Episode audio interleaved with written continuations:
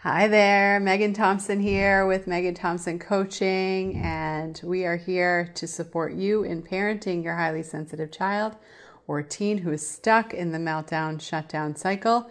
And today we're going to cover whether or not you should take your child or teen to therapy to solve that problem. Hello, and welcome to How to Parent Your Highly Sensitive Child Like a Ninja. I'm your host, Megghan Thompson, licensed clinical professional counselor and registered play therapist supervisor. We at MTC teach parents how to eliminate the daily meltdown and shutdown cycle for your sensitive children and teens. Highly sensitive children make up 15 to 20% of the population, according to research that has been gathered for over a century. And this podcast answers one question How can you raise emotionally intelligent children? Stop walking on eggshells and help your child express their needs safely without punishments, yelling, or coddling. If you want to know the answer, you're in the right place. Here we have at, at MTC a proven track record of supporting parents uh, of highly sensitive kids, supporting teens and their kid and their and their parents in breaking out of the uh, shutdown cycle or meltdown cycle for, for typically more for children in as little as eight weeks. And I am also a licensed therapist. And so I've been doing this for over a decade in various capacities and in serving families through the coaching capacity for many, many years. And when we think about being able to break out of this cycle consistently, here at MTC, we've helped our coaching clients, uh, over 350 and counting of them, break out of this meltdown cycle and do that without therapy. We're not their therapist. so let's cover where, when, or how uh, you should be covering, you should be focusing on therapy to, for your highly sensitive child. And if your highly sensitive child is stuck in the meltdown cycle, therapy is not likely the answer. Now, wait a minute, Megghan, isn't that a disservice? Isn't that wrong for you to say as a licensed therapist that somebody shouldn't go to therapy? No, Doctors tell you all the time, I tell people all the time that somebody might not need medical care. Um, they might say that there's a disclaimer at the end of that, right? That there's there's some information that obviously is individual specific, and we're going to cover that. But it's important to understand that with my specialty and with my expertise, helping you understand what method of service is absolutely an ethical thing to do. It would be unethical for me to say that therapy is a catch all, right? Uh, that's not appropriate. So, when we think about the important component of breaking out of the meltdown cycle and what actually helps highly sensitive kids and families with highly sensitive kids and teens who are stuck in that meltdown cycle, break out of this consistently, I have to tell you, it is not therapy.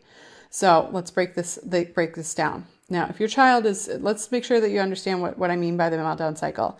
If your child is emotionally stuck and, and they are hitting, kicking, screaming, having daily meltdowns multiple times a day, melting down, throwing things, throwing their body on the floor, saying things like, I wish I were dead, you would be, life would be better off without you, life would be better off without me, I want a different family, packing their bags and running away, leaving, just going up, up the street even. Going, uh, running away to their rooms, slamming their slamming their doors, all of this behavior, okay, is a symptom of the meltdown cycle. If your child is highly sensitive and they have not experienced or witnessed significant trauma, to include uh, domestic violence, abuse, um, multiple chronic uh, traumatic events like fires or um, earthquakes or school shootings, then your child's meltdowns are likely due to a family dynamic issue and not an environmental circumstance outside of the family dynamic.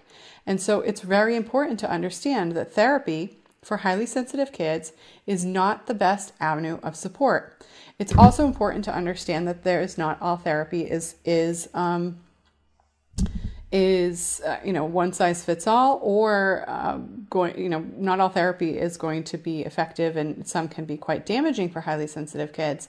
So we're going to talk about that today as well because you might not decide to listen to me about the therapy piece but you better listen to me in terms of what therapy is going to create even more harm for your sensitive kid so when we think about the um, important piece related to breaking out of the meltdown cycle You've heard me say this multiple times. You have to pay attention to uh, the, the research that demonstrates that highly sensitive kids are much more likely to change their behavior when their relationship in the parent child dynamic shifts, which means your child might feel better, they might change their behavior, uh, but they might, but the, it's unlikely that the symptoms of the meltdown cycle are going to go away if you're just doing therapy.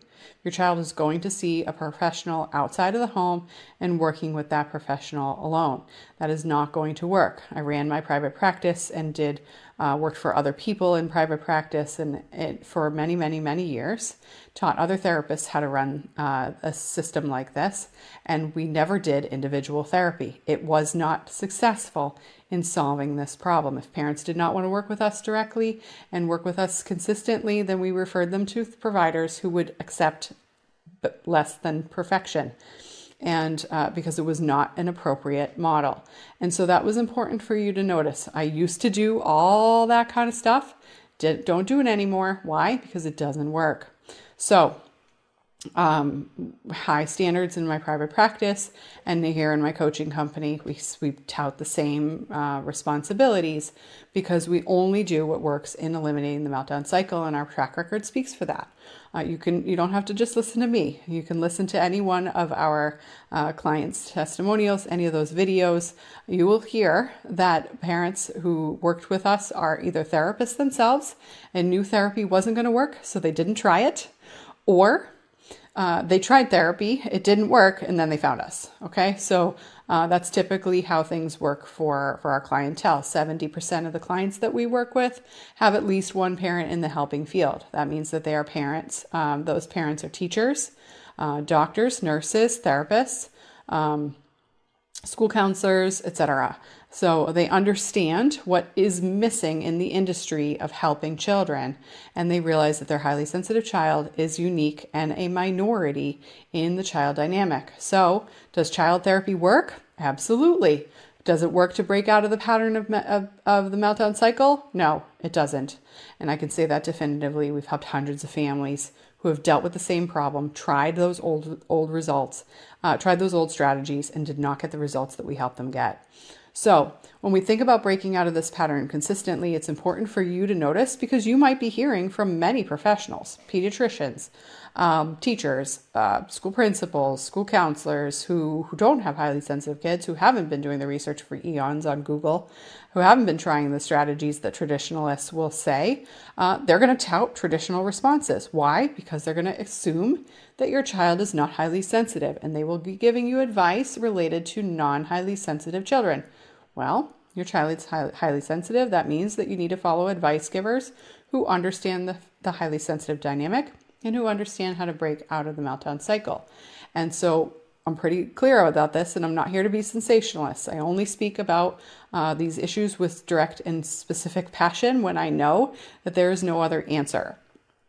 Um, and, and this is a serious matter. If your child is, is thinking that life would be better off without them, that's a suicidal thought. It's incredibly for, important for you to understand the children who make those statements, whether they are 5, 10, 15, uh, they understand more about death than what adults give them credit to. You can look at the research around around this from CD, from the CDC, uh, the United in the United States. This is not something I'm just making up or that I'm only using my 10 years of experience and extensive training to share with you. Uh, there are also federal studies that discuss this at length.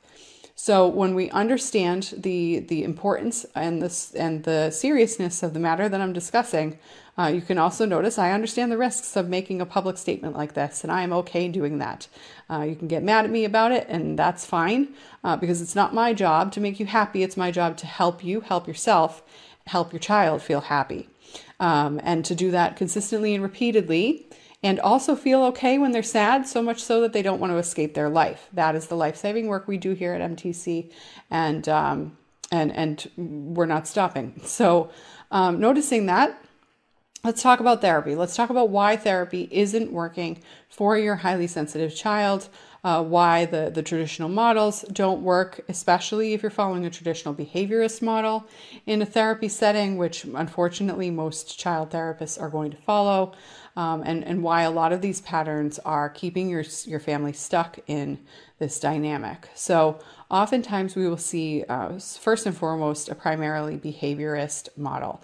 Um, behaviorist models like ABA, PCIT, CBT, um, even cognitive behavior therapy, which is CBT, uh, touts itself as a, a thinking and behavior based focus, uh, but it is it is primarily a behavior based focused um, intervention. And all of those uh, approaches don't support the child in feeling validated as a highly sensitive person.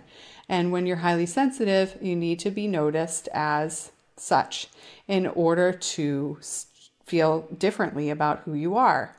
Highly sensitive children who grow up in an invalidating environment purely by a mismatch in parenting. Again, I'm not talking about trauma. That's obviously invalidating. When people mistreat you, uh, when you're abused, obviously you don't feel like you're worth it in, in the world. Purely by a mismatch in parenting, by parents not understanding how big the feelings are, how deep the feelings are, and how many feelings a child is feeling and use traditional ways to help the child change the behavior, which might be reassurance. Something as benign as reassurance, um, or something as severe as physical punishment or groundings. Perpetual invalidation for a child who's highly sensitive leads to a higher likelihood of suicidal acts in adolescence. That's, I'm not talking about just thinking about wanting to die, I'm talking about attempts to die.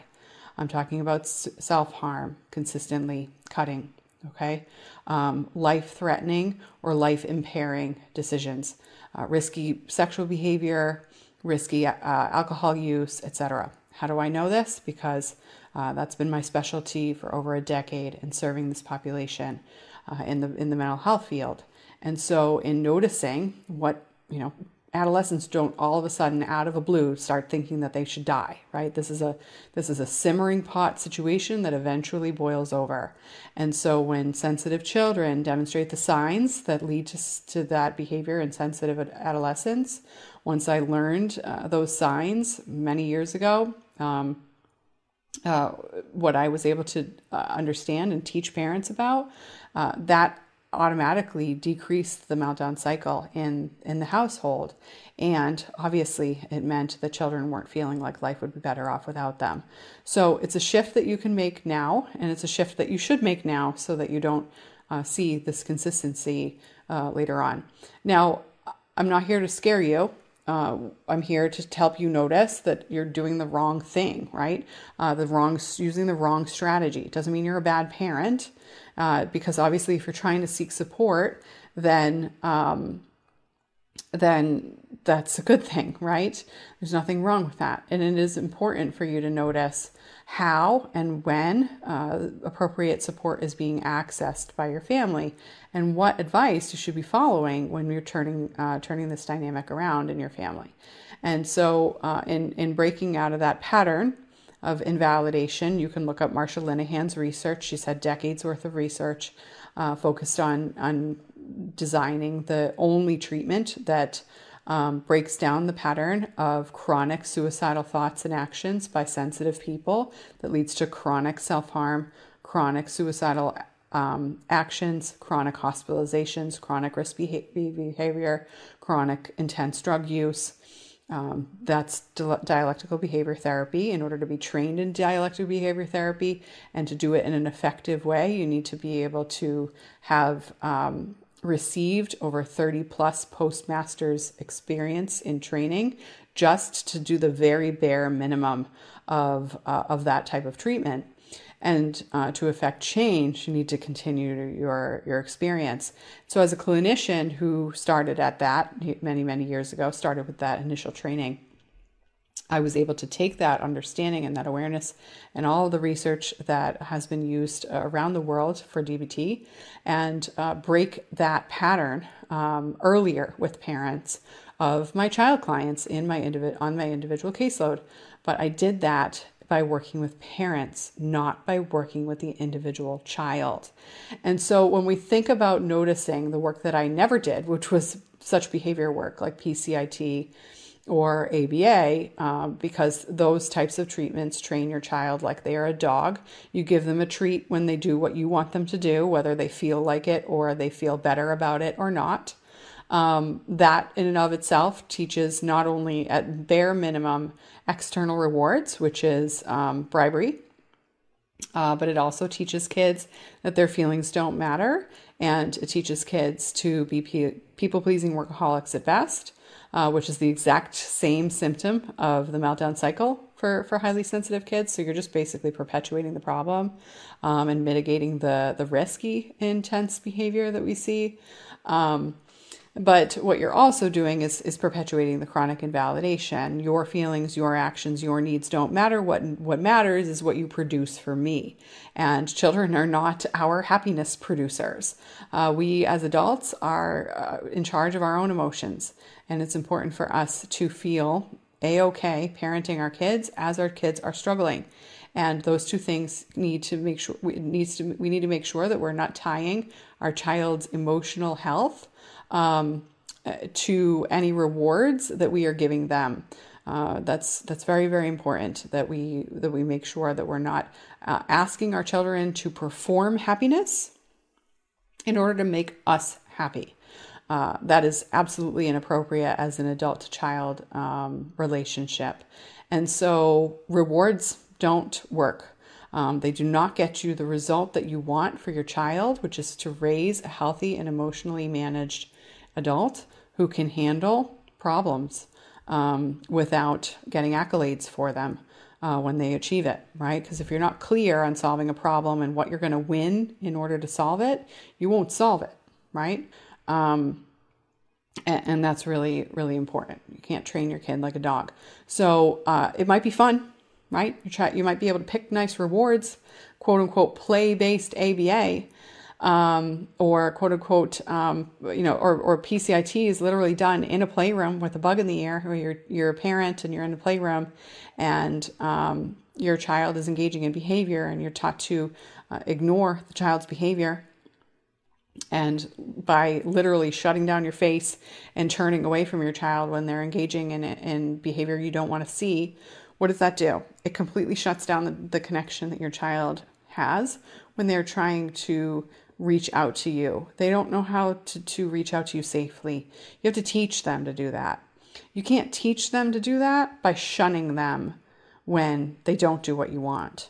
Um, your attention, support, love, and connection should never be contingent upon your child's behavior. That is conditional love. And we need to raise our children with unconditional love. I love you no matter what. You say that to your kid. But if you are telling your child that they get rewards when they behave well, and then you tell them that you love them no matter what, you are contradicting yourself six ways to Sunday.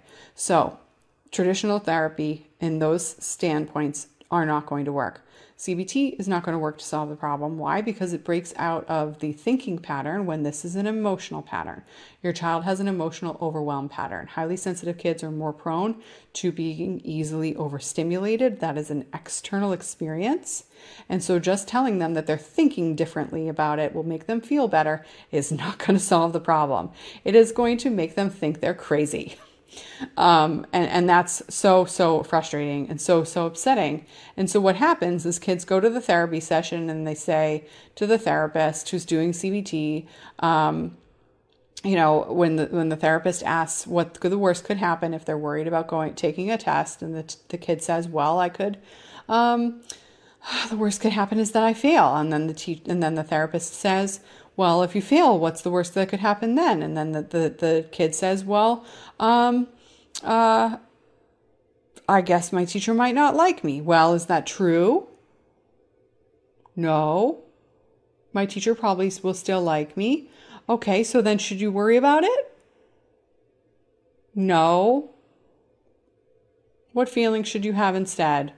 I want to feel calm. Okay, let's practice feeling calm before you go take your test. The problem with that ha- what, with that approach is that it doesn't support the child in noticing that their worries are not just single-minded like that. They are not just singular focused like that. Uh, their worries are much more pervasive. Highly sensitive kids think about 10 different things at the same time and 10 different scenarios. Uh, if this, then that's. And when you're breaking down one at a time and one at a time, and you're telling your child that they're wrong when they think, that's going to perpetuate low self esteem. And so what happens is they don't want to make the therapist sad. And so they show up to the therapist and they give the therapist the right answer. And then they go home, and when you say, let's use the coping skill that your therapist taught you, they say, no, it won't work. Why?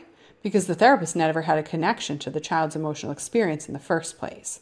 The therapist was using a strategy that works for highly for non-highly sensitive kids, and this is an experience where a non-highly sensitive child is expected to be internally resourced. Internally, they can feel better about something and then they can think about being capable. Highly sensitive kids need to feel externally resourced. That means that they cannot be seeking external support or external pride by performing well and then let that lead to their um, internal motivation to be emotionally and physically safe. Those two things don't feel uh, don't don't work. That that pattern doesn't work.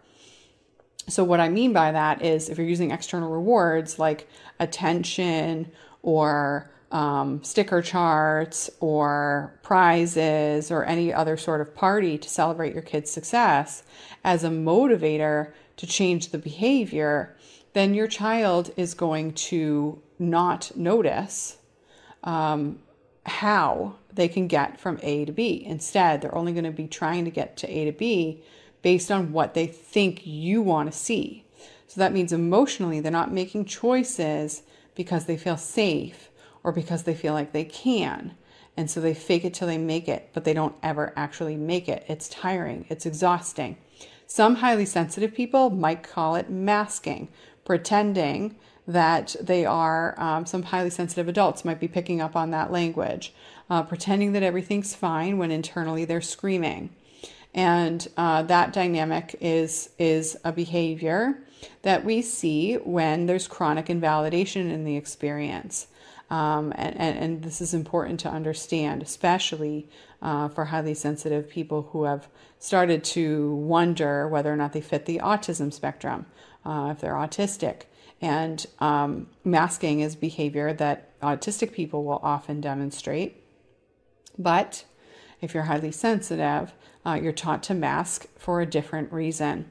So, um, this is not just one kind of check the box, oh, maybe I'm not even highly sensitive. Um, that's another training, I'm sure. But um, when we f- cover what's going on, what you're doing is you're teaching your child to uh, pretend that everything's fine. And what happens when you pretend everything's fine? You've heard me say this before, right? Kids who hold it all in, pretending everything's fine all day, they're not processing their emotions, they're checking out from them. So, tick, tick, tick, boom, right? Eventually, a straw breaks the camel's back, and your seven year old is pissed at your four year old because the four year old touched their Lego uh, city, and now the Legos are on the floor and it crashed and everything's broken and they wallop the four year old in the face and you're like whoa that was something you could totally rebuild and where did that come from? Well seven year old's been trying to perform and be perfect all day long trying to get other people to make to make other people happy. The one second they get the opportunity to make themselves happy and it doesn't go well they can't they can't handle it anymore okay so this is really important to understand this is not just relevant for a sensitive seven year old. This is true for 11 year olds. 14 year olds might not wallop their, their younger children and their younger siblings anymore. They might not wallop you anymore.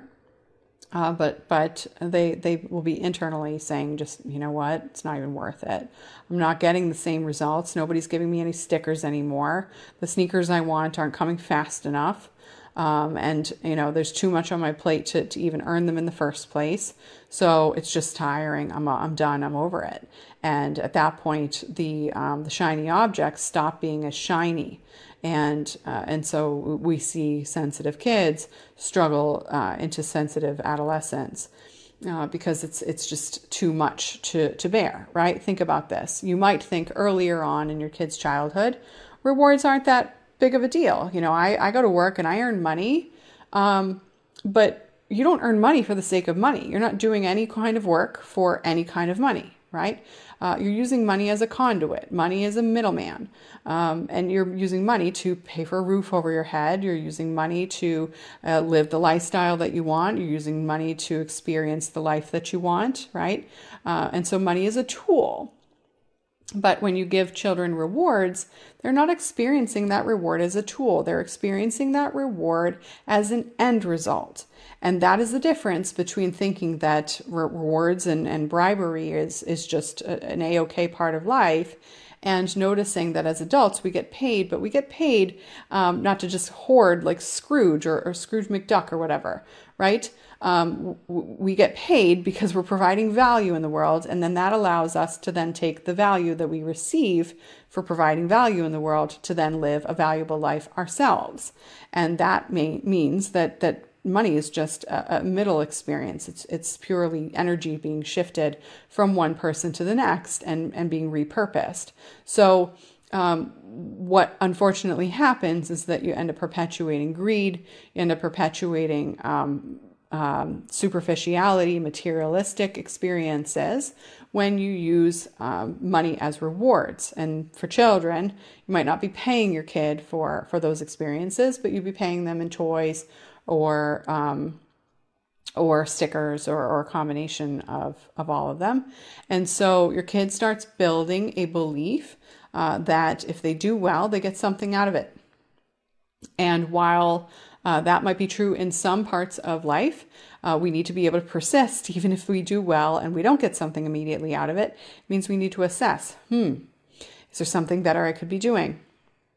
Is this position right for me? Uh, is it me? Uh, did I really do it well like I thought I did or not? Right? And so that's the concept of resilience. But if you don't get the automatic reward, like a slot machine, um, paying out every time, then uh, then you're going to lose motivation to keep going. What do we get then? Millennials in the basement. I didn't get a fast enough reward, so I'm quitting. Right? Um, so that's not helpful. Right? Um, we get we get millennials in the basement expecting themselves to be influencers uh, and sad that their first video didn't get seven thousand million hits um, or, or or whatever, and then they just quit. Right. So um, I, I, know that I'm dating myself because it's not the millennial generation anymore. That is uh, the young young adult generation, uh, but that that that is a massive generation that we see um, in our um, in our society that is significantly suffering in young adulthood and had a lot of uh, of challenges and failure to thrive in young adulthood. And so we can watch uh, Generation Z and whether or not it, it's going to follow the same suit. And it's up to us as parents to notice how are we raising our children? Are we raising our children to expect to get rewards every time that they perform? Um, and, only, and to only view their, their success based on our uh, belief of their success. And uh, highly sensitive kids are much more detail oriented, they are much more aware of the community as a whole. And if they notice that uh, that we are only motivated by their effective behavior, they will pick up on whether or not they're truly cared for, and uh, whether you whether you want to send that message or not, your child is going to perceive that you don't really care about them, and that's what leads to the thought process of you don't love me, you hate me, etc. So there's connections here that I hope that we're making in in putting these these um, these pieces together when you're seeking professional support that perpetuates the problem, it's important for you to know that. And I am a okay telling you to not use those types of therapies. Now, let's look at this uh, from a different perspective. As a play therapist, it's also important to notice that traditional play therapy doesn't work. Traditional play therapy puts your kid in a position to still expect them to be internally resourced. They're still expected to generalize a skill from a play therapy setting in the, the one-on-one setting where they are heard, cared for, understood, uh, you know, supported in feeling any feelings, and without direct skill instruction, expected to then feel better outside of the session. And that also is not effective for sensitive kids, nor sensitive teens, nor sensitive adults. There needs to be a balance of emotional control, validation, and uh, regulation skills taught in addition to systematic skill building. And that is not taught in general child centered play therapy. It's also not taught in quote unquote play therapy, where the person is not actually um, registered as a play therapist or trained specifically in play therapy. So it's important for you to notice that uh, your child might be talked to with toys in the room and that is not play therapy. So, um, most times we will see uh, parents who are working with play therapists. The play therapist either has very little experience calling them and has no business calling themselves a play, a play therapist, or uh, and so as a result, they're playing games like um, you know card games and to get the kid to tell them about their day and distracting the child with toys in the room, or um, they potentially have experience as as play therapists and maybe even a lot of training in that but the majority of their experience is in in um, and as a result um, in serving the clientele that they serve and in the mission that they serve is in serving traumatized children. And children who have experienced significant trauma can benefit significantly from play therapy and uh, can benefit quite quite regularly from um, from that experience because internal resources is is where children need to start to build um, those skills. And most children aren't highly sensitive. And so as a result um, 80% of the population ends up going to therapy and ends up having some successful results from play therapy but um, that's because the environmental circumstances are, are what led to the emotional damage that needs healing and so when we think about highly sensitive kids, highly sensitive kids aren't emotionally damaged. They're not broken. What's broken is the family dynamic, the parenting dynamic, the parenting strategy.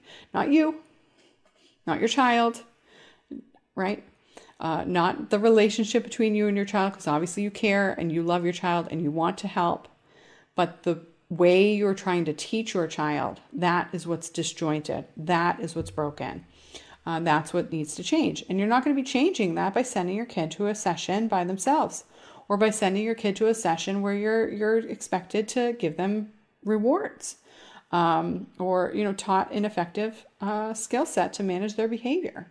All of that is simply not going to be effective. And so I'm happy to tell you uh, that, that the strategy you're using isn't working because uh, that would be the ethical thing to do, right? Um, what does work? Right? You've heard me say this before. We've already talked a little bit about it. You need to be the one teaching your child to manage these these uh, skills to manage their emotions. You have to change the way that you see your child. You have to understand the highly sensitive trait. Um, and, and this is something that takes learning and direct instruction from an expert. You can't just read a book and, and see how your kid fits. You know, we've had so many clients read Dr. Aron's books um, and and still feel confused about how their kid fits the personality trait. Um, read it two, three times over and still feel confused about breaking out of the meltdown cycle. Um, this is not something that just educating yourself in instructional information uh, is going to solve the problem. You need practical application of that skill. You need support in um, in assessing how you're applying the skill. And we do that with our clients by directly um, assessing their experiences with their children. And uh, doing that consistently is something that's going to be um, relevant for you. And in order to have the stamina to break out of that meltdown cycle, because uh, when your child's having a meltdown on a daily basis, you're tired. Um, you're exhausted, you're drained, you're thinking about your kid every single morning and wondering how you're going to avoid the, the landmines of the meltdowns on a daily basis, or how you're going to even get a word in edgewise before they escape up to their room. And so the the experience of even implementing strategies that these books talk about, um, or the therapist brings up, uh, can be really really frustrating, right? Um, you know, I saw it countless times. I recommended those books to my um, to my therapy clients before I started realizing that direct instruction and support needed to be more of a um, hands-on approach and a more intense approach than um, than just sending parents uh, to the waiting room with a copy of the book, which is literally what I did. I bought copies and said, Here, here's your reading, here's your bookmark. Your bookmark is, is the color red. I have other parents who are reading the same book in the lobby, and um, their bookmarks are different colors. So make sure you don't get mixed up, right? Uh, that doesn't work. It doesn't actually solve the problem. And um, there are plenty of books out there who will give you great that will give you great information, but that's not transformation. Transformation requires direct and, and strategic support and a strategy, not a catch-all. Here's how to solve the problem for for 700 different kinds of kids. Um, and so when we think about breaking out of this pattern, um, thinking about it from a global perspective isn't the way to solve the problem. You need to go granular. Granular. You need to look at how to how to solve the problem for your particular child. That means that you need to apply a system that is then troubleshooted and um, tweaked and personalized for your kid, which means you need to be working with somebody directly. Um, anybody who's who's got a drag and drop, here's how to solve the problem, and I'm not here to support you solving it, but good luck, um, is just there to take some cash out of your wallet. They're not here to actually solve the problem. People who are here to solve the problem are going to be willing to invest their time, money, energy, and education in making sure your particular family sees results. And uh, that's the quality of service that you need to be able to, to uh, focus on in order to, to notice a massive change in your family dynamic and to do it quickly. Uh, because if your family's been suffering for years, it doesn't need to take years to, to turn this around.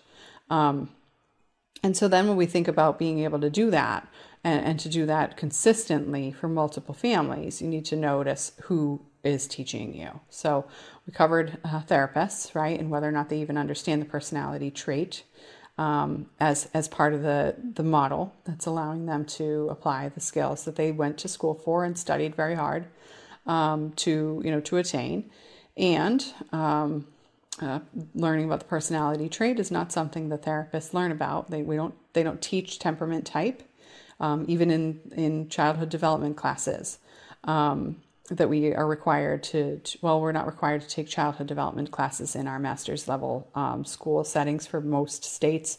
We are um, required to take uh, lifespan development though.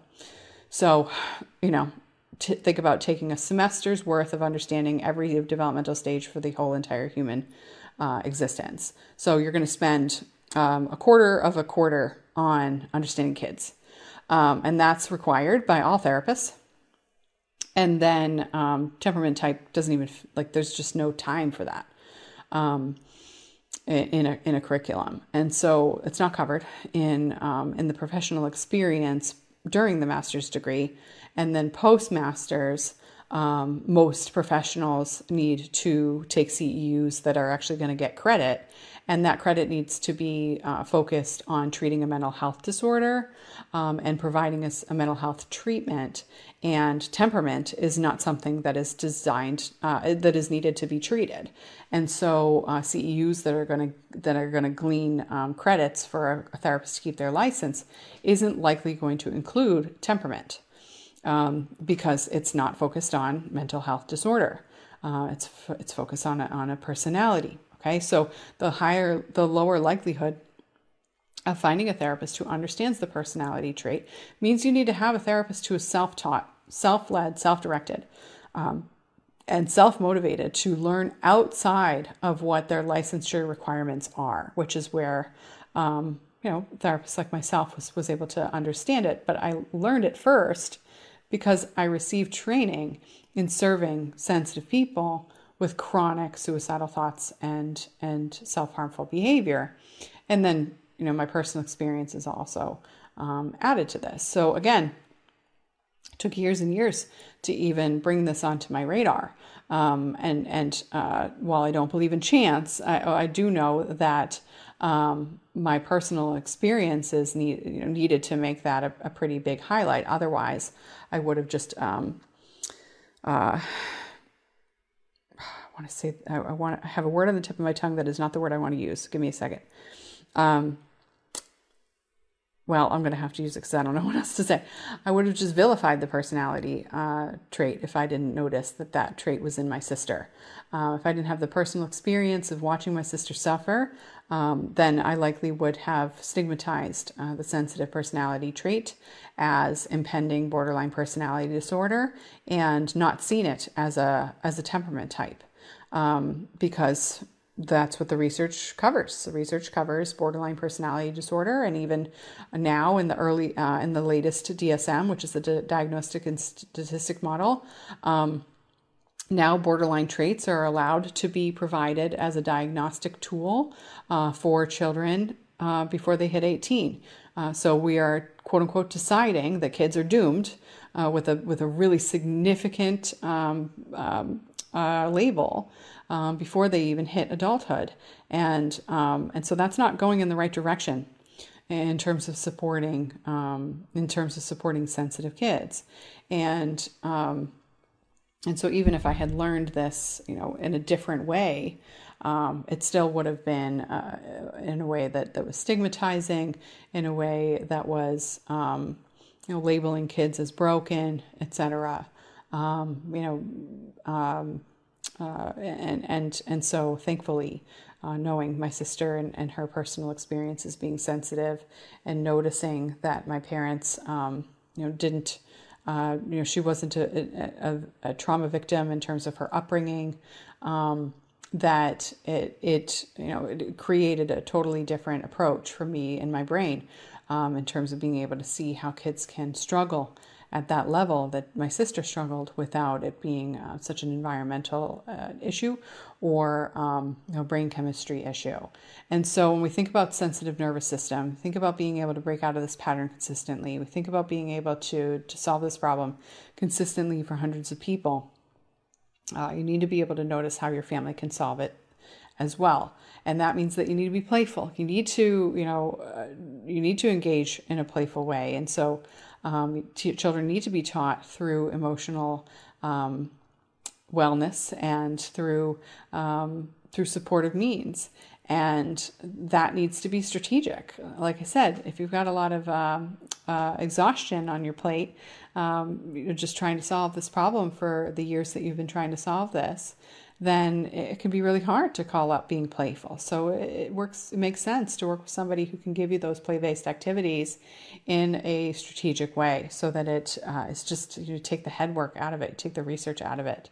And uh, you can support your children in breaking out of this cycle. That means that your highly sensitive child no longer has to feel um, like the, the world is crashing on them, that they are out of control in their own bodies. Uh, your sensitive teen doesn't have to think um, that you know life is life is, is hard uh, and that they'll always be suffering.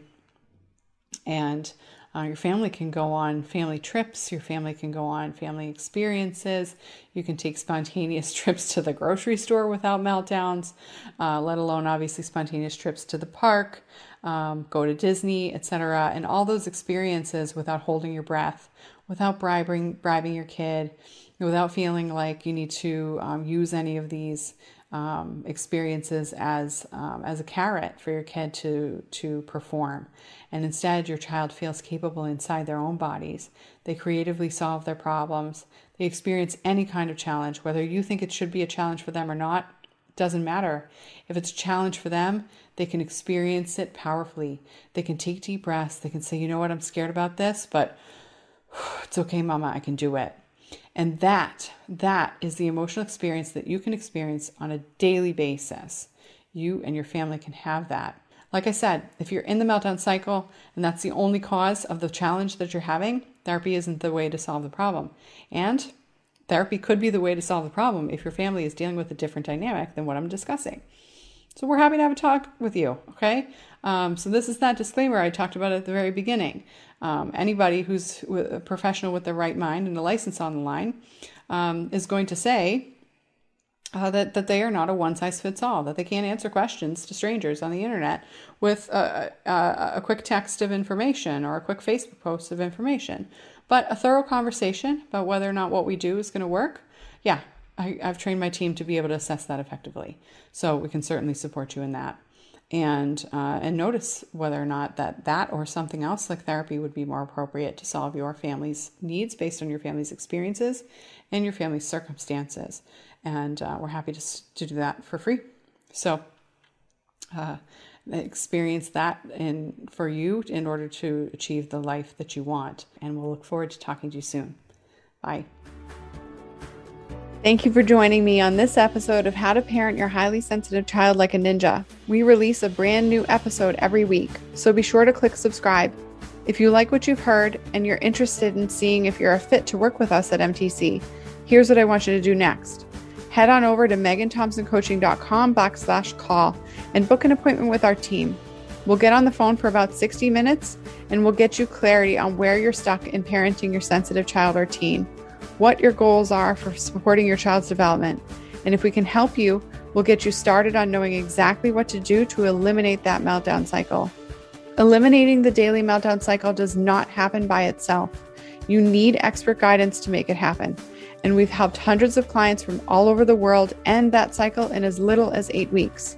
So, to see if we can help you do the same, head on over to megghanthompsoncoaching.com backslash call. I'm Megghan Thompson, and we look forward to speaking to you soon.